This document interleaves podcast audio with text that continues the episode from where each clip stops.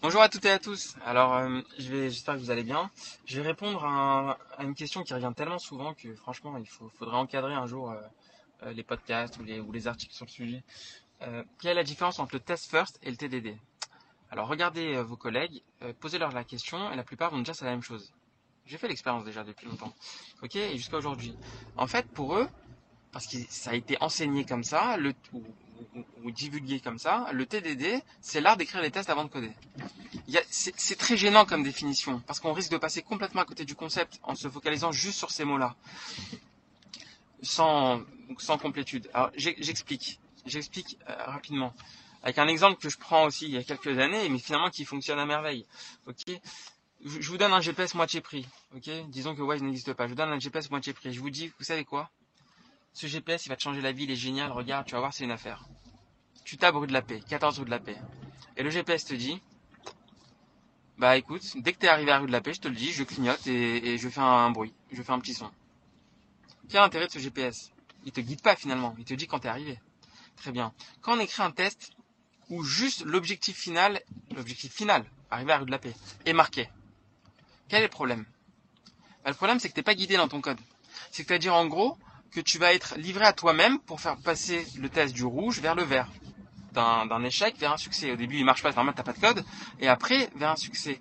Donc du coup, tu peux te retrouver en fait avec euh, avec ton imagination débordante. Et c'est un problème, l'imagination débordante. L'imagination débordante va te- va t'amener vers en fait des, des chemins tortueux.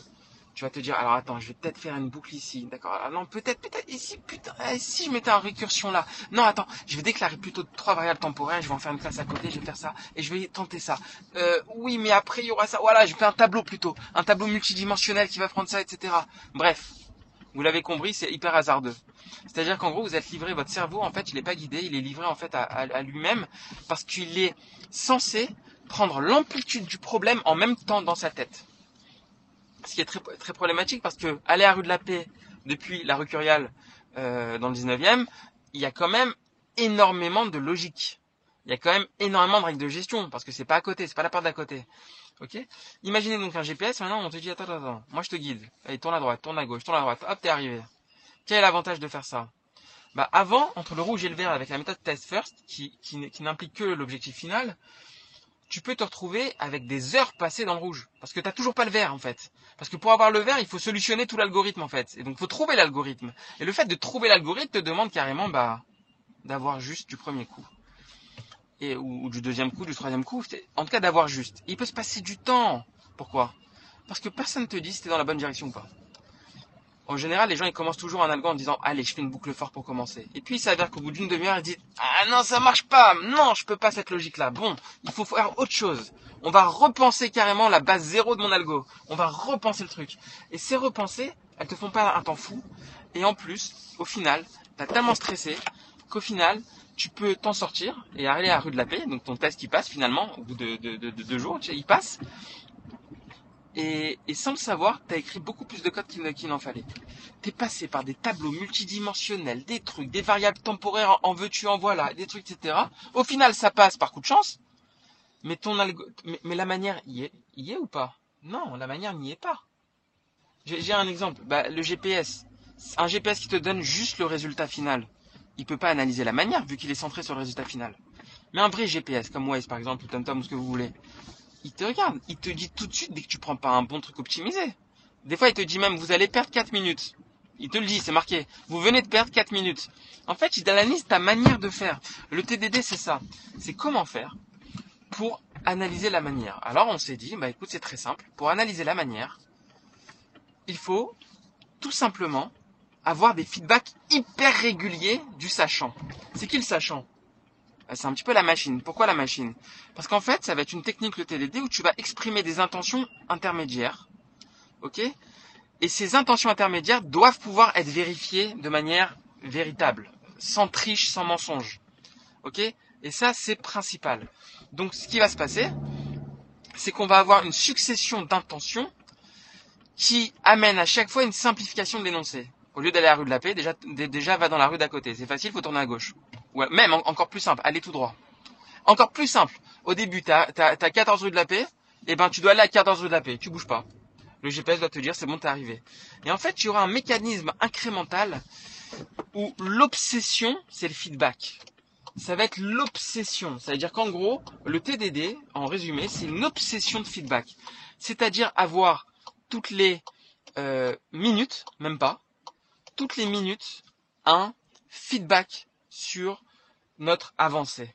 Et le fait d'avoir des feedbacks hyper rapides te permet de penser toujours au minimalisme pour passer le feedback, euh, l'étape en question. Du coup, ce minimalisme, cette recherche de minimalisme, tu l'as pas forcément quand tu es livré à toi-même. Parce que tu vas jamais te dire, c'est bon, ça suffit, regardez, ça me le prouve, il n'y a rien qui te le prouve. Tant que tu n'as pas le résultat final rue de la paix, il n'y a rien qui te prouve que le minimalisme que tu as trouvé est le bon. Donc tu vas te dire, bon, j'ai besoin d'un tableau multidimensionnel, j'ai besoin de ça, j'ai besoin de ça. Mais peut-être qu'une variable normale, même pas un tableau, aurait suffi. Mais tu vas pas te tenter. Pourquoi tu vas pas le tenter? Parce que tu n'as rien qui le vérifie. Le TDD, il vient et te dit, écoute, moi j'ai tellement des, je t'amène tellement des feedbacks à tellement courte portée qu'au final tu peux tenter les choses et tenter du minimalisme d'un coup, du premier coup. Et du coup, je te dirai si c'est bon. Parce que toi, tu vas croire que c'est plus loin et qu'il faut plus de choses. Non, non, non, je t'arrête tout de suite quand c'est bon. Et du coup, c'est ça la force du TDD. La force du TDD, c'est un travail incrémental.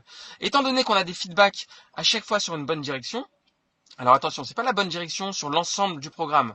Ça se trouve qu'en fait, euh, pour conduire la voiture, j'allais en marche arrière. Ça, ça, ça, TDD, il peut pas aider. Ok, ça se trouve tu fais n'importe quoi. Ça TDD peut pas aider. Par contre, il va t'aider dans tes intentions. Si, tes intentions sont pas bonnes, tant pis pour toi. Si elles sont bonnes, alors il va t'aider parce qu'il te fournit des feedbacks hyper rapides. Et de ce fait, tu peux donc réfactorer ton code parce que tu as toujours des validateurs positifs. Ok, à chaque étape qui te disent écoute, tu peux réfactorer parce que de toute façon il faut changer la structure sans changer le comportement, c'est les définitions de refactoring. Normalement, t'as aucun souci.